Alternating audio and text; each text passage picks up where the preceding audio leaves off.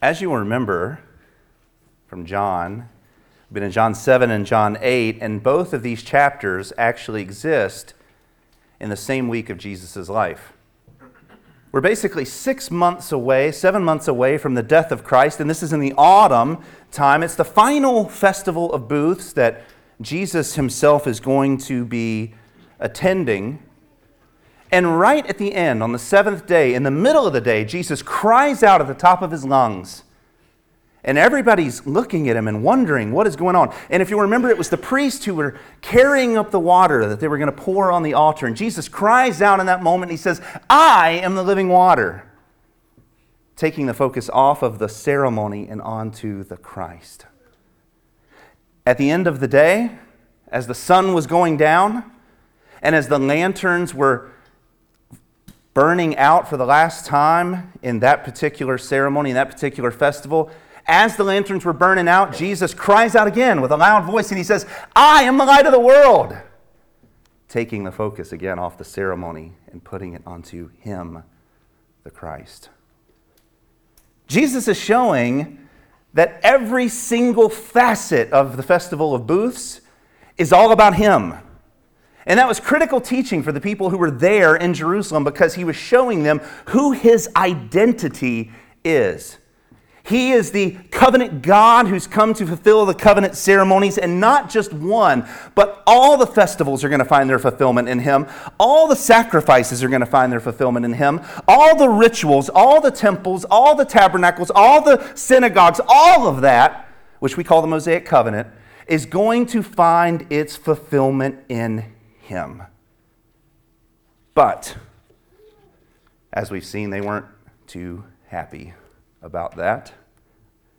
They should have been excited that their God had finally showed up in the flesh. The leaders should have been thrilled to step aside and make everything about the glory of Christ, but instead they rejected him. Jesus teaches them, and it throws the city into a panic of sorts. There's citywide confusion division. Some mocked him, some hated him, some ridiculed him, and some believed in him, although falsely, which means that they were still alienated from him. The leadership rejected him. We know all about that. They're salivating in John 7 and John 8, ready in a moment's notice to murder the one that they should have worshiped. Now, there's this theme of rejection that permeates John 7 and John 8. And when it looks like for a moment is that they're the only ones who are doing the rejecting. They're rejecting Jesus. But as we learned several weeks ago, and just a couple weeks ago, in John 7 and in John 8, Jesus also is rejecting them. They're not only rejecting him, he is rejecting them, and he says so to them.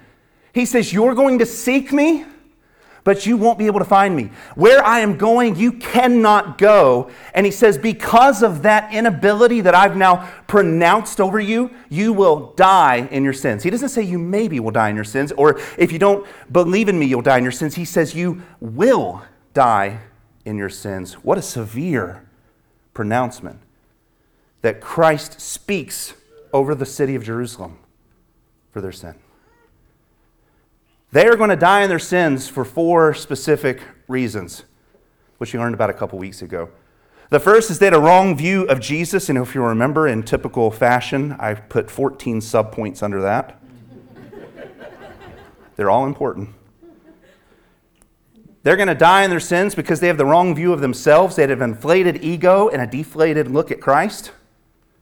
They're going to die in their sins because they've ignored divine revelation all throughout the Holy Scriptures, and they're going to die in their sin because they didn't just reject the doctrine of Christ, they rejected the person of Christ, and they rejected him relationally.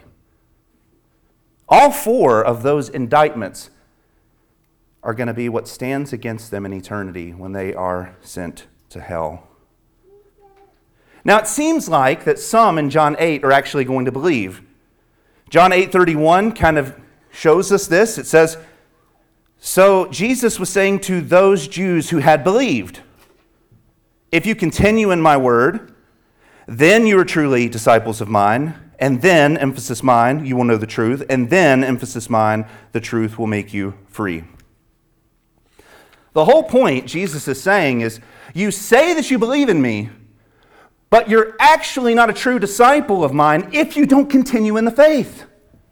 If you don't continue in obedience and worship and truth and faith, if you at any point in your life apostatize from me and you don't continue following me, then you were never a true disciple. That is what Jesus says. So that the clearest evidence of true saving faith is if you continue with Christ. They said that they believed, and they don't make it out of chapter 8 before they're picking up stones to kill him. This is the first time that someone picked up a weapon against Jesus. The rejection is intensifying. Now, John 8, 33 through 59, that's the text that is before us, and that is the text we will not be covering today. It's a big text. And the reason we will not be covering it today is because it's a debate between Jesus and this crowd, and I actually think that there's something going on under the surface that we need to understand before we get to it. There's a reason why the crowd is confused. There's a reason why the crowd doesn't understand. There's a reason why Jesus and the crowd are both talking about Abraham and there's a reason the crowd and them are both talking about fatherhood and paternity. There's covenantal elements underneath this text that if we don't understand as Americans, 2,000 years separated from covenant theology, then we're not going to understand why this is so significant. So, what I want us to do today is I want us to bookmark John 8, 33 through 59. We'll deal with that in the coming weeks.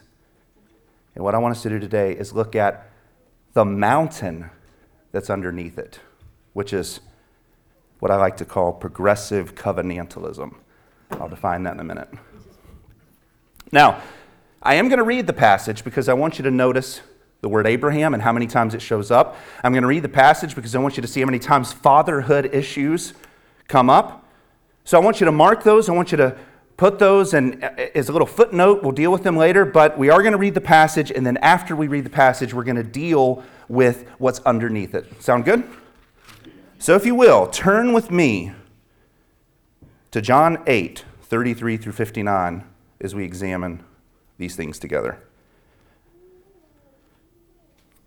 So, Jesus was saying to those Jews who had believed in him, I'm starting at 31, if you continue in my word, then you're truly disciples of mine. And you will know the truth, and the truth will make you free. And they answered, We are Abraham's descendants and have never yet been enslaved to anyone. Did they not remember their history? How is it that you say that you will become free? Jesus answered them, Truly, truly, I say to you, everyone who commits sin is a slave to sin. The slave does not remain in the house forever, the son does remain forever. So if the Son makes you free, then you will be free indeed. I know that you are Abraham's descendants, and yet you seek to kill me, because my word has no place in you. I speak the things which I have seen with my Father. Therefore, you also do the things which you heard from your father. They answered and said to him, Abraham is our father. And Jesus said to him, to them, If Abraham's children do the deeds of Abraham, or if you are Abraham's children, do the deeds of Abraham. But as it is, you are seeking to kill me. A man who has told you the truth, which I heard from God. This Abraham did not do. You are doing the deeds of your father. They said to him, We are not born of fornication. We have one Father, God. Jesus said to them, If God were your Father, then you would love me for I proceeded forth and have come from God, for I have not even come on my own initiative, but He sent me. Why do you not understand what I'm saying? It is because you cannot hear my word. You are of your father, the devil, and you want to do the desires of your father. He was a murderer from the beginning and does not stand in the truth because there is no truth in him. Whenever he speaks a lie, he is speaking out of his own nature, for he is a liar and the father of lies. But because I speak the truth and you do not believe me, which one of you convicts me of sin? If I speak truth, why do you not believe me? He who is of God hears the words of God, for the reason you do not hear them is because you are not of God. The Jews answered and said to him, Do we not say rightly that you are a Samaritan and have a demon? So Jesus has accused them of being children of Satan. They're accusing Jesus of being possessed by a demon. This argument is certainly intensifying. Jesus said, I do not have a demon, but I honor my Father, and you dishonor me. But I do not seek my glory. There's one who seeks and judges. Truly, truly, I say to you, if anyone keeps my word, he will never see death. And the Jews said to him, Now we know that you have a demon. Abraham died, and the prophets also. And you say, If anyone keeps my word, he will never taste death. Surely you are not greater than our father Abraham, who died. The prophets died too. Whom do you make yourself out to be? Jesus answered, If I glorify myself, my glory is nothing. It is my Father who glorifies me, of whom you say he is our God. And you have not come to know him, but I know him. And if I say I do not know him, then I would be a liar like you. But I do know him and keep his word. Your father Abraham rejoiced to see my day, and he saw it and was glad. So the Jews said to him, You're not yet 50 years old and have seen Abraham. And Jesus said, Truly, truly, I say to you, before Abraham was born, I am. Therefore, they picked up stones to throw at him. But Jesus hid himself and went out of the temple. This is God's word. Let's pray. Lord, there is so much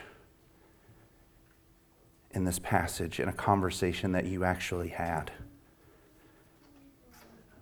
God, thank you so much for your Holy Spirit inspiring John to, to write this down for us.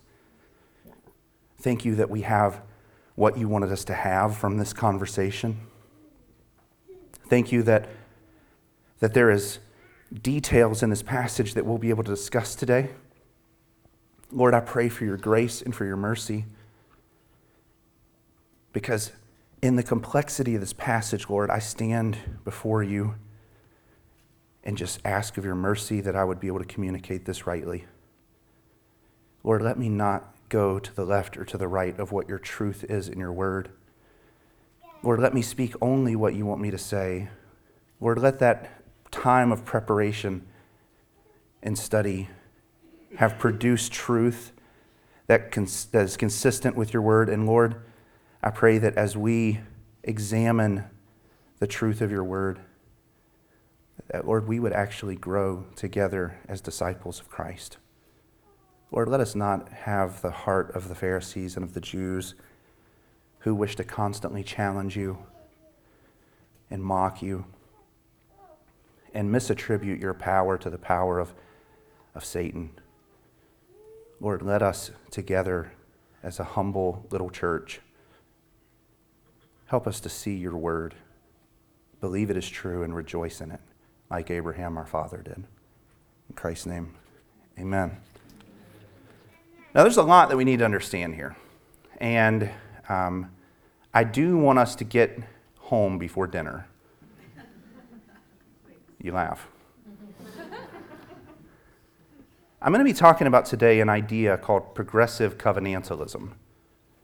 And what I mean by that is that God is telling the story of biblical history, one covenant at a time, meaning that history progresses as each covenant is given.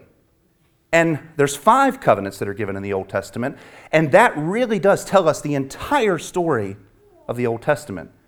God gives five progressive covenants to man, and man, five times in a row, fails to live up to the covenant. So the Old Testament comes to a conclusion in chaos and disobedience. Also, the New Testament picks up the story of covenants because God makes unique and special promises to his people, and God never makes a promise that he does not intend on keeping. So, because man cannot fulfill the promises of God in these five covenants that we're going to examine, Christ, in perfect successive order, walks his people back through those five covenants, and he will fulfill every single point. So, what we're going to do today is we're going to look at the entire biblical story to understand the covenantal framework that's underneath it. And when we do that, I believe that it will help us next week or whenever we pick up this again to understand the confusion, covenantally speaking, that's going on in John 8. So, how does the Bible tell the story of God through covenants? Well, the very first covenant is the covenant with Adam. If you remember, God came and he gave his first covenant to a family. He gave it to Adam and Eve, the first family. And his covenant was that they were to be a blessed people. We're not going to be able to go through all the verses in these sections, but I'm going to allude to them. Genesis 1:28 says that you will be blessed to be fruitful, to multiply, to spread out to the ends of the earth, to rule over the earth and to subdue the earth, and to fill the world full of worshipers. So, God's original design for humanity was that we would be fruitful. There's a few families here who are really knocking that out of the park.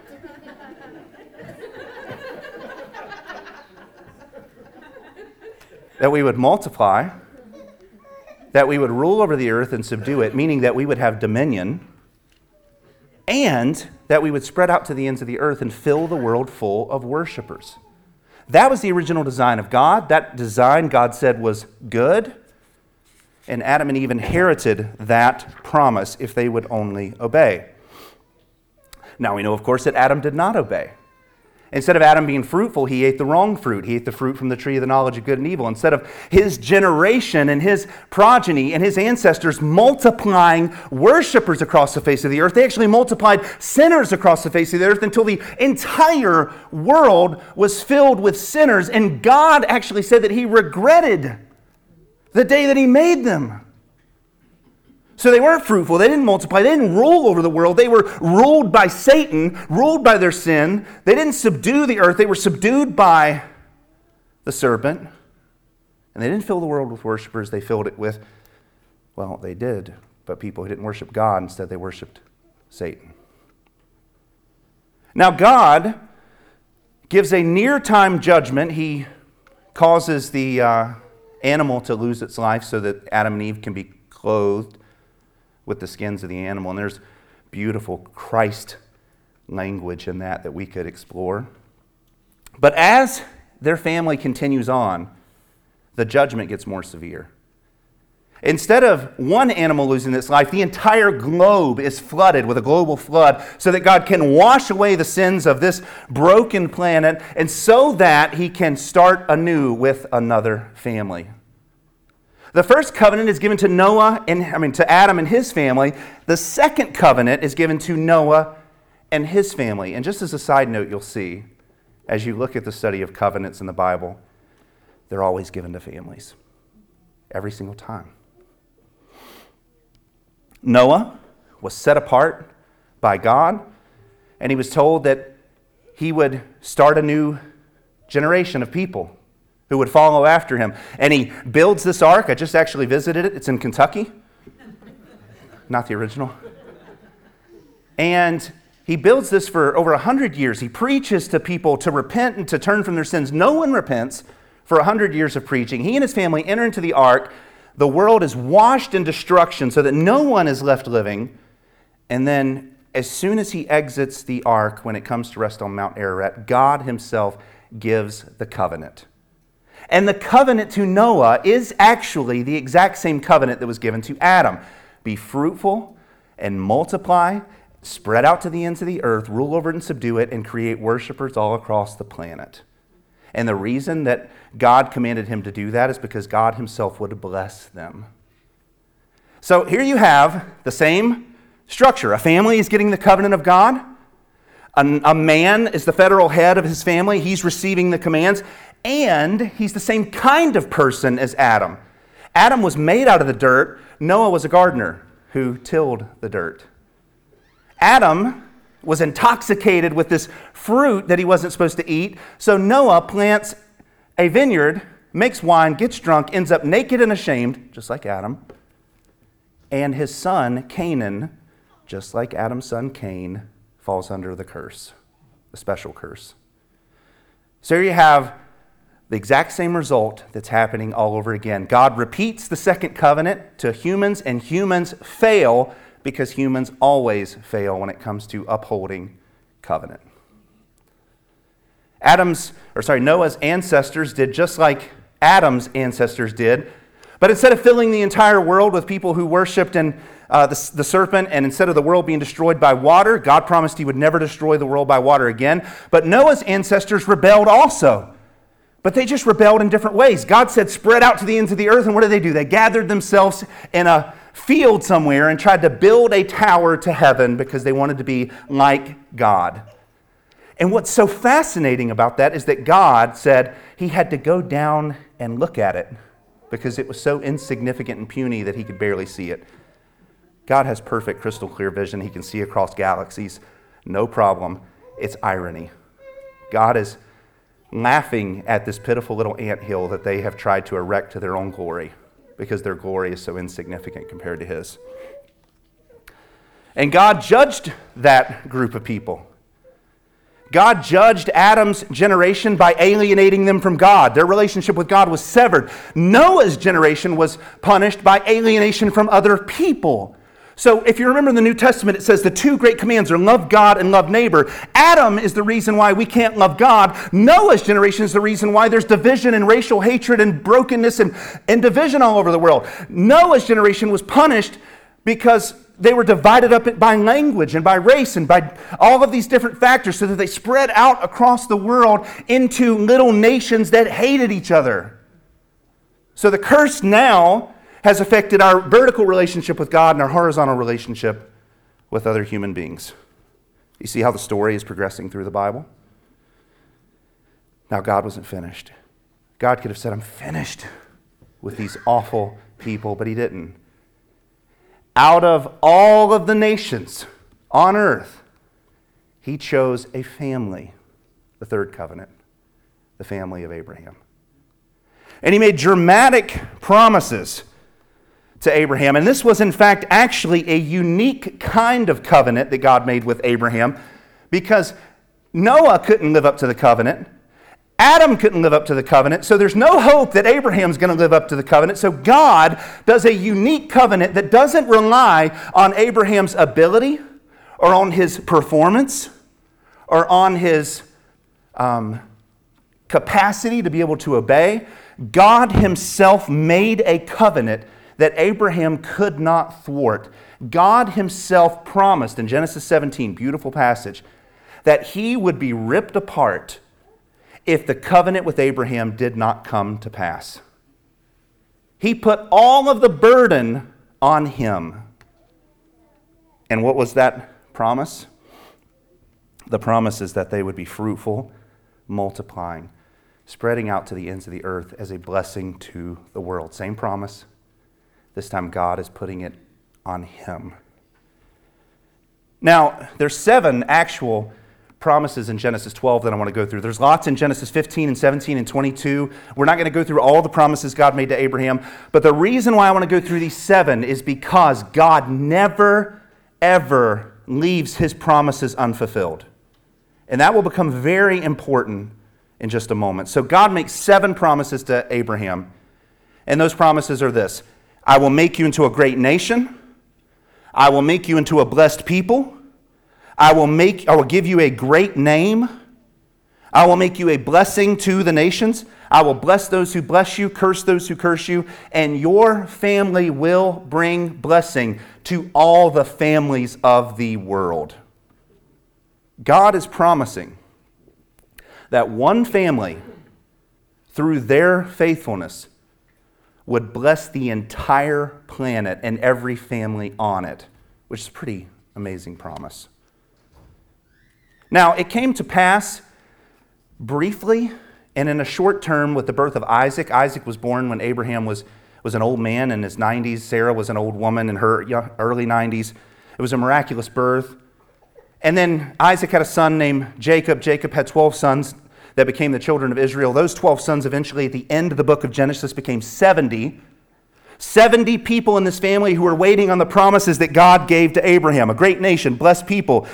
they, that their name would be great. These promises they were waiting on at the end of Genesis. And when you flip over the page to the book of Exodus, it says, God increased them and greatly multiplied them and made them fruitful. So his promises are coming true as soon as you turn the page to the book of Exodus.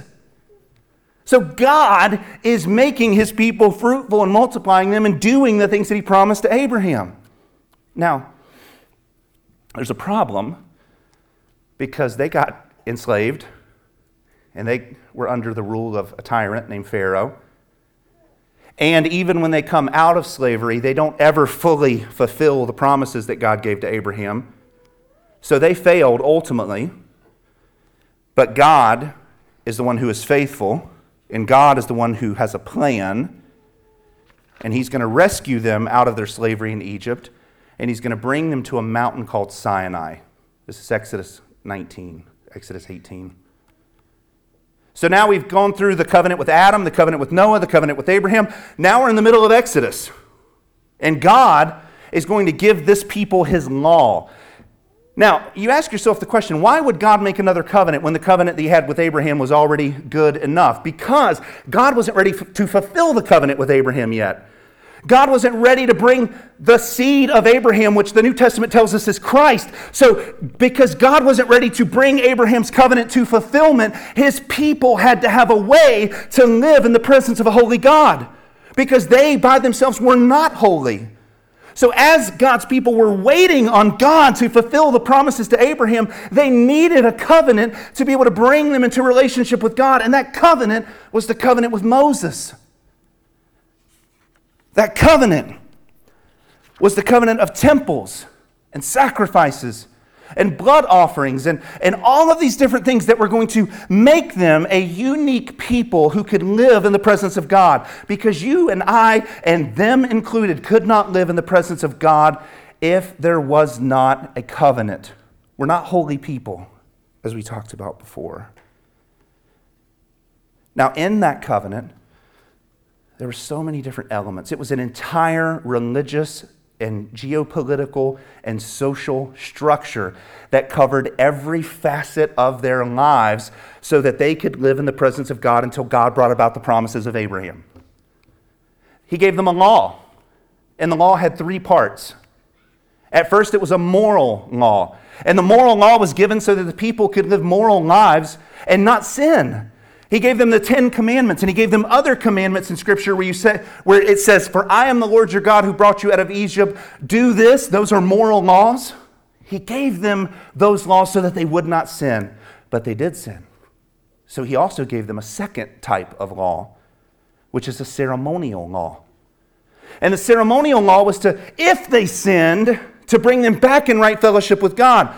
Because if, as you notice in the book of Leviticus, Nadab and Abihu, that's Aaron's son, Aaron is the high priest, they're trying to serve God in their own way, and fire comes down from heaven and consumes them.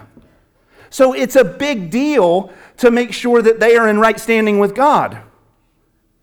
So God gives them ceremonial laws. These are things like sacrifices, water cleansings, oil anointings, washings, things like that, to forgive them of their sin, restore them to God.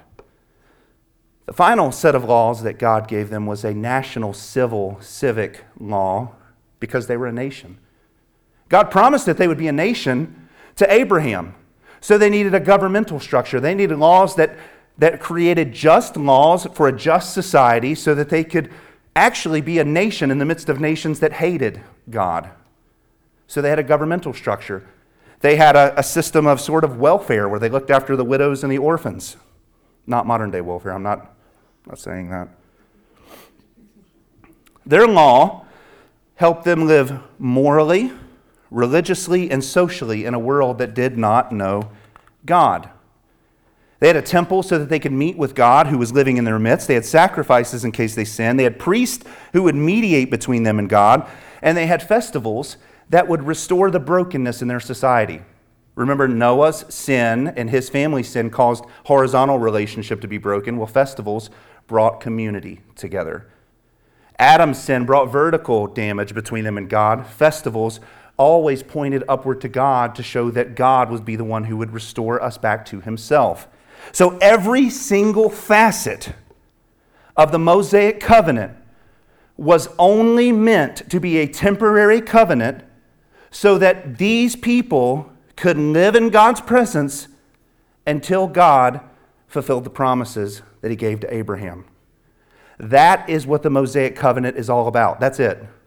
It was never meant to be a permanent covenant. It was never meant to, to be lifted above so that the Jews would be so prideful in their religion. It was a temporary band aid to hold them until Christ came.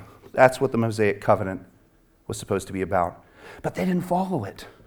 There's a pattern here. Adam was given wonderful commands, he didn't follow it. Noah was given wonderful commands, he didn't follow it. Abraham given wonderful commands, his generations didn't follow it. Moses and the people of Israel given wonderful commands, they didn't follow them. By the time you get to the book of Numbers, they're about 14 steps away from Mount Sinai, and they're already complaining against God and challenging his authority. You get to the book of uh, Joshua. After an entire generation of people died, just 15 steps inside of or outside of the land. They saw that, they knew that. Then they get into the book of Joshua and they still are not following the commands of God. You go to the book of Judges, they're not following the commands of God. Ruth is set in the time of Judges. People are not obeying the commands of God. And perhaps the greatest rebellion in the Old Testament was when they rejected God and they wanted a king which takes us to the fifth and final covenant. You have to understand that Israel was a theocratic nation. They were a nation that was ruled directly by God. So there were no votes. You had no representation in Congress. You didn't, your taxation didn't give you a voice, as our New England ancestors would love to chant. You had a single king, he was sovereign. Your opinion did not matter. You followed God and they were ruled by him. Now, that may sound stifling, but if you think about who would you rather be ruled by? Would you rather be ruled by man, or would you rather be ruled by an all powerful, benevolent, loving, wonderful, merciful, gracious God? His rule would trump any ruler that has ever lived, and I don't mean that as a pun. But yet they rejected it again and again. By the time of Samuel, they're rejecting God. They're saying, Give us a king so that we can be like all the nations. They're not saying, Give us a king so that that king can help us be more like God because we, we can't do this on our own. They're saying, Give us a king so that we can look like the pagans. Give us a king so that we can look like the people who hate you, God. We are tired of your rule. Give us what we want.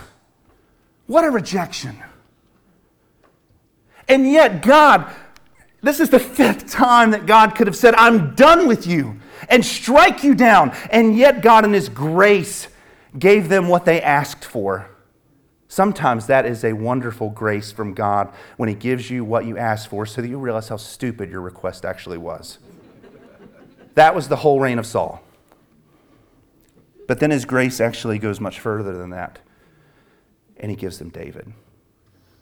He gives them a man who wants to follow God. They give them a, man who wants to help them live in relationship with God. And God already knew that they were going to do this. Moses' covenant has a section in Deuteronomy 17, 14 through 20 that says, You're going to ask for a king. And when you do, this is the kind of king that I want you to have. So the exception clause was already there. God defines what kind of king that they want, he wants them to have. And David was the epitome of that kind of king. This is what it says.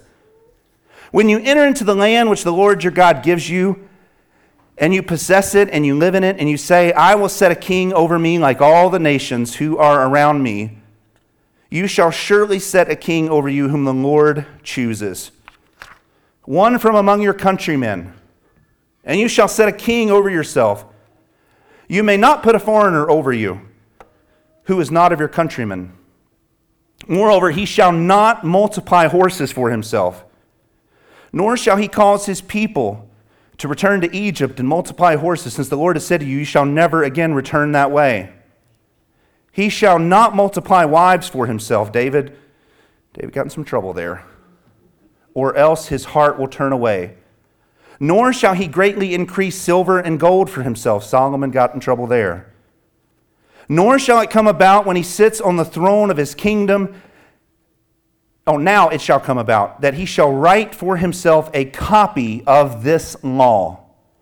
Genesis, Exodus, Leviticus, Numbers, and Deuteronomy. The king will write for himself a copy of this law on a scroll in the presence of the Levitical priest. And it shall be with him, and he shall read it all the days of his life, that he may learn to fear the Lord his God by carefully observing all the words of this law and these statutes, that his heart may not be lifted up above his countrymen, and that he may not turn aside from the commandment to the right or to the left, so that he and his sons may continue long in his kingdom in the midst of Israel. Now, listen, even though David was not perfect, David did this. David, it is clear because in the Psalms he says, I delight in the law of the Lord day and night. He had a copy. He obeyed what Deuteronomy is saying. And he loved God's word. He was actually fortunate enough to write some of God's words in the book of Psalms. He wrote a lot. David, one of the very first things that he did in his kingdom is that the Ark of the Covenant was lost. The people of Israel had treated it like it was commonplace garbage and trash, and the Philistines had actually stolen the Ark of the Covenant. That is the greatest piece of furniture that goes inside the deepest room of the temple, where God Himself would hover over this golden box and dwell with His people. So the people didn't have God because they had treated His presence like trash. So the first thing that David does is he, he puts together a delegation and he goes after the ark. He doesn't get it right at first. He sends them on a journey with an ox cart. God never commanded an ox cart. God commanded the priest to carry it. And because David broke the law, God struck down his worship leader, Uzzah. So if ever you see Derek and I with an ox cart, tell him to walk away.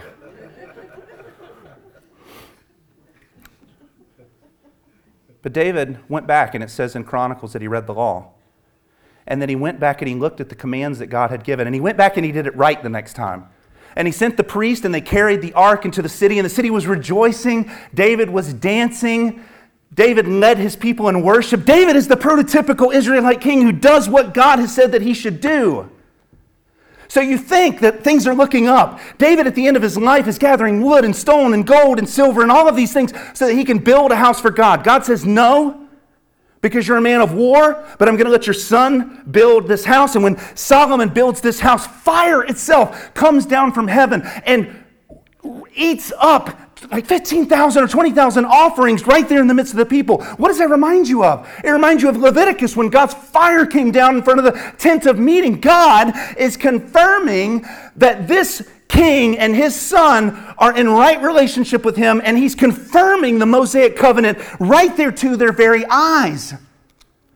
You think, gosh, they're on the right path. They're a nation now. They have a great name. The world is coming to Jerusalem to see the blessings of God under the reign of Solomon. You look through the promises that are given to Abraham, and it looks like they're about to get completed. It looks like God is going to finish the job with Solomon, and then Solomon takes his life in idolatry and in thousands of wives. The whole thing comes falling apart. The kingdom severs into two particular kingdoms, and the rest of the story of the Old Testament is downhill from there. Hill, not heel. I've been in North Carolina for a long time. Now, before we get to the failure we have to see that God Himself, during the reign of David, gave the fifth covenant. And the fifth covenant to David was a simple covenant. He just said that you will always have a son to reign on the throne in Jerusalem. That was the covenant. If you obey me, you obey my command, you will always have a son, David. You will never not be without a child on the throne. But yet, that's the tragedy of the Old Testament, isn't it? That as soon as Solomon dies and his son Rehoboam takes over, the nation splits into two nations a northern kingdom and a southern kingdom. The northern kingdom is so bad that God divorces them and he destroys them. The southern kingdom, Judah and Benjamin, are so bad that God exiles them and God takes away their throne. So that when they get back, in, Ex, in Ezra and Nehemiah, and they rebuild their temple. Guess what doesn't fall from the sky this time? The fire of God. And guess who doesn't get to sit on the throne anymore? The son of David. And for 400, 500 years, the throne sat empty in Jerusalem because the unfaithfulness of Judah. So as you've seen, we've just went from Genesis all the way to Malachi through the story of five covenants that God has given. Man began as a people who were to be blessed by God, they fell. Noah was to be blessed by God and to bless the world. They failed. Abraham, same thing. David or Moses, same thing. David, same thing. So that when the Old Testament ends, it doesn't end with a blessed, fruitful, multiplying, spreading out to the world kind of people. It ends with a confused people, with a people who are broken in their sin, and a people who can no longer hear God. Malachi was written 400 years before Jesus. And for 400 years, there was silence. They did not hear from God there was no prophecy. There was no word. They existed alienated from God in a way that they had never done before. Now, if that's the end of the story, it's a tragedy. A people given so much, and yet they end up with nothing. The point of the story, though, is not to view it as a tragedy. It's part one of a two part drama. And the second part is about how God Himself, because human beings cannot fulfill the promises of God, they can't live up to the covenants of God, God Himself would come. And He would one by one by one fulfill every single covenant in order so that when the end of human history occurs, every promise of God will have been fulfilled. So let's look at that for a moment. Let me start with an example. How do I know that Jesus is going to fulfill all these covenants? Not just because I'm telling you, but there's an example. In the Christian church, I would say probably the most hated section of the Bible is uh, the genealogies. You can raise your hand in agreement if you agree with me. They're, they're tough. But there's two great genealogies in the New Testament. And in those two great genealogies, God Himself shows us what His plan for all of human history is. You're like, it's just a list of names. It's more.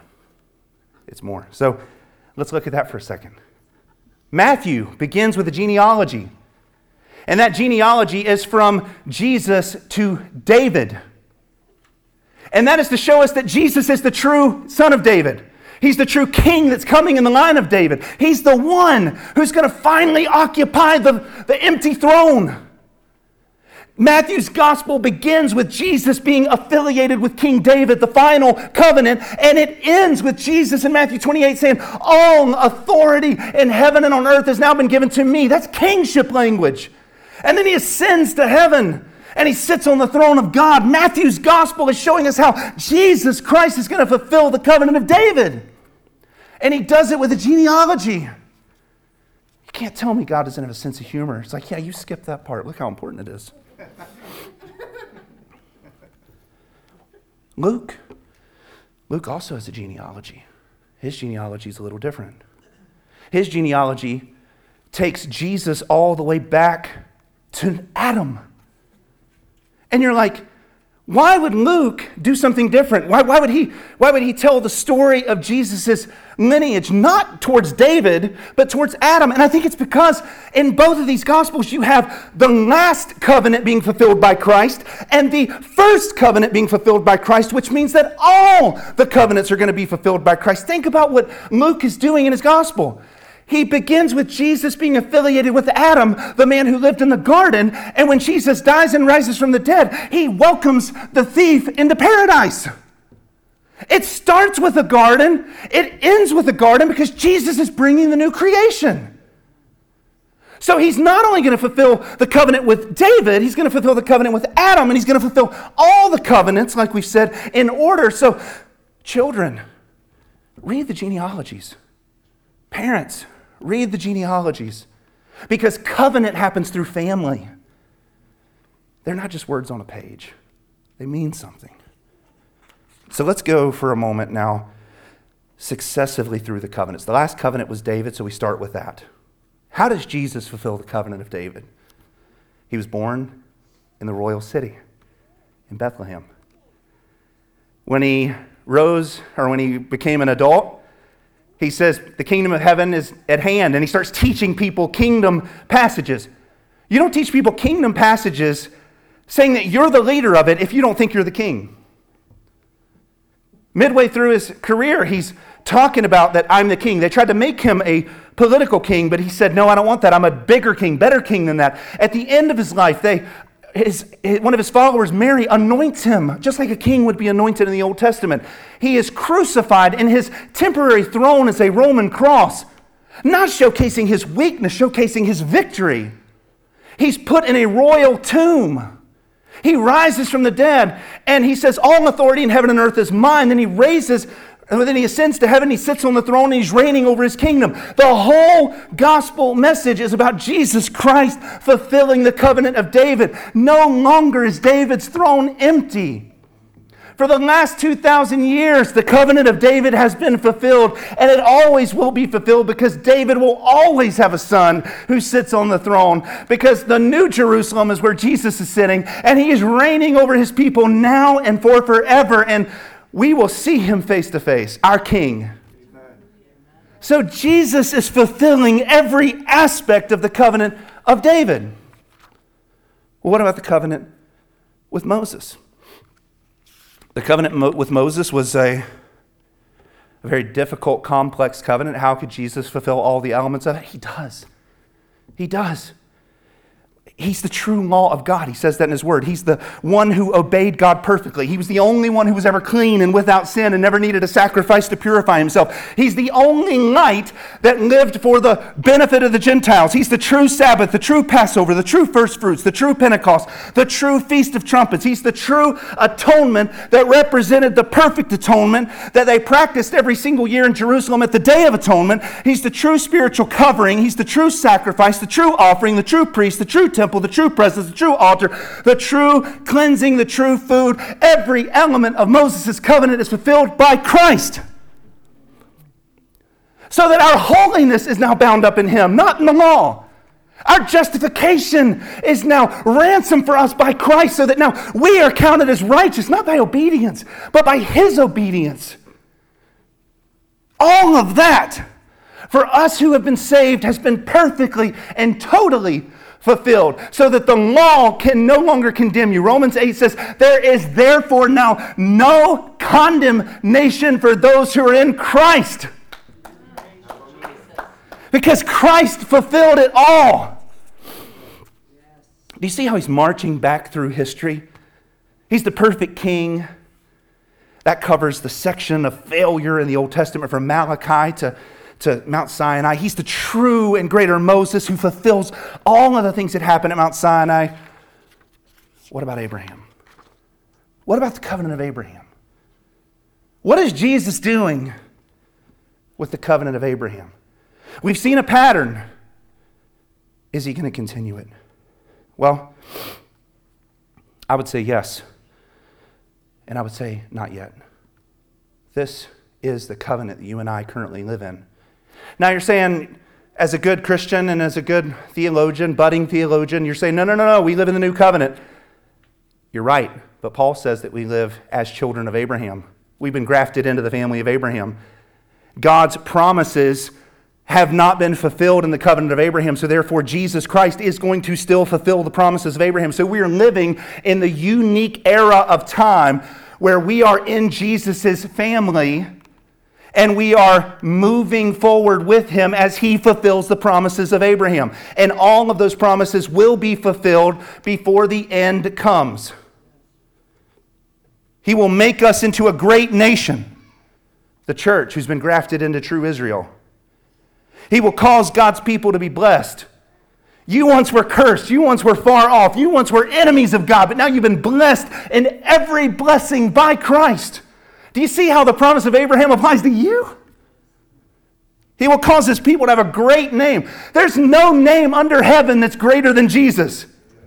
So we have the promise of Abraham in us because of Christ. He will cause God's people to be a blessing to the world.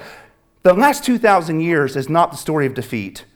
If you believe that, you've read your history the wrong way. The church has for 2,000 years, not perfectly, not beautifully, sometimes ugly, but we have made progress because Christ is the one who will build his church. And the gates of hell will not stand against it. The world is better today because of the existence of the church. So his great name is being advanced to the nations. Promise four God's people will be a blessing to the world. Yes. Promise five, he will bless those who bless God's people. That's a tough one because we live in space and time and we're like, we're not being blessed right now, so why aren't they being cursed right now? Hold your breath. God is faithful. It says in Romans 12 that he will judge. We forfeit justice to God because God is a better judge. These things will happen, if not now, in eternity. But the final one is the one that really has not been fulfilled yet. The final promise to Abraham. Now, here's the question that you have to ask yourself as a Christian. If God has not fulfilled a promise that he made to Abraham, then will he draw history to a close without fulfilling it? Because if he does, then he would be made a liar. God, the seventh promise, and it's one we don't normally think of that he will bless the world and all the families in it. We don't normally think like that. We think he's going to return, he's going to put Antichrist under his feet, he's going to, he's going to overthrow the pagan governments of the world. We don't think that a promise that God made that all the families on earth will be blessed actually has to happen before he comes back. So he's not coming back until this promise occurs. Think about that. After that, after all the families on the earth have been blessed by Christ, and I don't know what all means there. Does that mean every single family on earth is going to be blessed and there's no unbelievers and then the end comes? I don't know. Does that mean that there's one family in every neighborhood? Does that mean there's one family in every city or one family in every nation? I don't know, and I'll let the Lord handle that. But I know that that has to happen before he can come back, and that's not a story of defeat, that's a story of victory. After that happens, and the Abrahamic covenant is fulfilled, he's going to fulfill the Noahic covenant. He's not going to destroy the world with water, he's going to destroy the world with fire. And he's not going to destroy the world with fire as an act of judgment, he's going to destroy the world with fire as an act of purification. Because Noah's family multiplied sinners across the face of the earth. If Abraham's covenant is true, then believers will be multiplied across the face of the earth, and the end will come as a purification so that then Adam's covenant will be made true, so that you and I will live in a garden with God forever. So the entire history of the Old Testament is man's progressive failure with the covenants of God, and the entire history of the New Testament is Christ's progressive successes with the covenants of God, marching us from hell on earth to eternal paradise with Him. That's how the covenants work. That's how Jesus is redeeming all of history. That's why I say that it's progressive covenantalism, because only in Christ will the promises of God be made true. John 8. We haven't talked about John 8 yet. John 8 exists in a period of time where Jesus has not died yet. I said this to our small group on Thursday. John's gospel, except 19, 20, 21, and 22, are Old Testament scriptures. Think about it. Jesus hasn't died yet, he hasn't rose from the dead, he hasn't made forgiveness of sins, he hasn't atoned for anyone yet. That's Old Testament. The new covenant hasn't been enacted yet. Most of the gospels exist in the Old Covenant era, even though in your Bibles they're listed in this artificial designation called the New Covenant or the New Testament. John 8 exists where David's covenant has not been fulfilled yet. Christ is not sitting on the throne. It exists in a covenant where Moses is still the primary covenant that they're going to have to live by. They still go to the temple, they still offer sacrifices, they still do all of that. And they're waiting on the promises of Abraham to occur, but they're waiting on them through the lens of Moses. And they look at Jesus and they say, How can you say that you will make us free? We've never been enslaved. And Jesus is like, You're under the law of Moses. You are bound to obedience that you can't do. That's why I'm coming to die. And they're like, No, thanks. We don't need you. We got it. We're free. And then they die in their sins. Christ is coming to set them free from the law of Moses, and yet they reject him and say, No, no, no, no, no, we got it. Thanks there, Jesus. So we'll deal with that next week. What I want to say now in closing is we have to understand this idea of covenant. Almost, I've, I've never heard a sermon on it, so I'll admit that to you. I don't know if you've ever heard a sermon on covenants. I don't know if you've ever heard a sermon that tries to deal with the whole Bible in one sermon, but I think it's important. And I think we have to understand it. Why? Because we need to know where our place in the story is. If we're just sitting at home watching the news, angry, frustrated, scared, and saying, Jesus, just come and save me and rescue me out of this mess that I'm in, then we don't understand the Bible. Because He didn't make us to live like that, He made us to be the people of Abraham. Let's look at that for a second. The first promise of Abraham is that He's going to make us into a nation. Does He do that? 1 Peter 2 9 says, You are a chosen race. You're a royal priesthood. You're a holy nation. You and I are in a nation, a people of God's own possession, so that you and I may proclaim the excellencies of Him who has called us out of darkness and into His marvelous light. You and I are in the nation of God with a citizenship in heaven. Don't you think knowing that would actually change the way that we live? Absolutely. We're not orphans, we're not vagabonds, and we're not foreigners.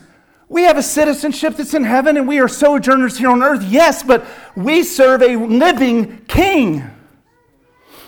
The second promise is that God is going to make his people blessed. Have we been blessed in Christ? Absolutely. We're not cursed. We're not downtrodden. We're not defeatist. We're not depressed. It says in Ephesians 1 3, Blessed be the God and Father of our Lord Jesus Christ, who's blessed us in every spiritual blessing in the heavenly places in Christ. That means you and I right now have heaven's blessings coursing through our veins, even though we're not yet there. He makes this even more clear in Galatians 3 6 through 9 and verse 29. He says, Even so, Abraham believed God and it was reckoned to him as righteousness. Therefore, be sure that it is those who are of faith who are sons of Abraham. Sons and daughters, you and I are sons and daughters of Abraham if we believe. And the scripture foreseeing that God would justify the Gentiles by faith preached the gospel beforehand to Abraham, saying, All the nations will be blessed in you. So then, those who are of faith are blessed with Abraham the believer. Now, go down to verse 29. If you belong to Christ, then you are Abraham's descendant according to the promise. You and I live in the covenant of Abraham right now. And we are children of Abraham by the promise of Christ. And we're waiting on the promises of Abraham that only Christ will fulfill. What's the third promise? They will cause his people to have a great name. We already mentioned this. There's no name under heaven greater than Jesus. We've been given a new name. Our old name is no more. We have a new identity. And over the course of history, his name will grow stronger, greater, and more multiplied across the face of the earth. Fourth promise Christ will cause God's people to be a blessing to the nations. Mark 16 ends his gospel. Jesus, or Mark ends his gospel with that we are to take the gospel to the nations. Matthew 28 says that we are to make disciples of all the nations. Acts 1 8 says we're to be a witness to all the nations. Romans 1 16 we take the gospel that is the power of God for the nations. You and I exist to be witnesses of the glorious salvation that we have received, and we are to take that message to the nations. Why? Because God assumes that He's going to fulfill His Abrahamic promise that all the nations on earth will be blessed in Him. We bless the world when we preach the gospel. We do not bless the world when we are political when we are secular, when we are woke, when we're open and affirming, when we're amenable, when we're dependable, when we're sociable, when we're vocational, or when we're relational, we bless the world when we preach the gospel of Jesus Christ and Christ alone. Only his gospel has the power to save, so only that gospel is what we shall proclaim. Promise 5 and 6 is Christ is going to bless those who bless God's people and curse those who curse God's people. That hasn't fully happened yet. We know that it will because God promised it. And promise number 7 Christ will bring blessings to all the families on earth. We do not, as Christians, have permission to sit idly by on the sidelines of our faith. We as Christians do not have permission to have a defeatist attitude when it comes to the Bible. We as Christians do not have permission to walk through the world as a pessimist and say, well, God's just going to rapture me out of this hellhole tomorrow. We don't have permission to live that way. Genesis 12, 1 through 3 is the promise that God is going to bless the earth through Christ. Galatians 3:16 makes this abundantly clear. The promises were spoken to Abraham and to his seed. He doesn't say to his seeds, referring to many, but rather to one. And that seed is Jesus Christ. Jesus Christ is the one who's going to fulfill promise 7, promise 6, 5, 4, 3, 2, 1, and every single promise of every single covenant. And that means that the world will eventually be blessed by him. All the families of the earth will be blessed by him. So we have to have a view of that. And we have to not sit on the sidelines and work towards that. We can't pray, God, rescue me out of this. We need to pick up our hammer and nails and, and our tools and get to work. We have to live like God is going to bless the world. We have to be a blessing to the world, believing He's going to bless it. We have no recourse to sit and do nothing. We believe He will do this and we will live like He really is going to do it. Now, I bring this up today for three reasons. Number one, it's going to help us next time we're in John. Number two, because I want you to understand where you live and the promises of God. You're called into the family of Abraham to be a blessing to the world. I think that's important. And I wanted, for third, to encourage you not to be depressed when we live in a chaotic world. Don't listen to the news and Daily Wire and everything else. I like Daily Wire, don't get me wrong. But don't let it steal your joy. Don't let it cause you to be frustrated and disappointed and broken and confused. Those things are from the enemy. Disappointment, confusion, disaster, depression, all those things are from Satan, not God. You are children of Abraham. Now let's live like that. Let's pray. Lord, thank you so much for your Bible. Thank you so much for the revelation that it is all about you, Christ. Lord, I pray that we would find comfort in the fact that we are in Abraham's family, that we have been grafted in as a wild olive tree, but yet all the same, we have been grafted in because of you. Lord, I pray that we would live with our head held high and our hearts full and our hands busy about the work, that we would work believing that you're going to bless the world, that we would live believing that you're going to bless the world, and that we would spend our days invested in that and not in everything else. In Christ's name, amen.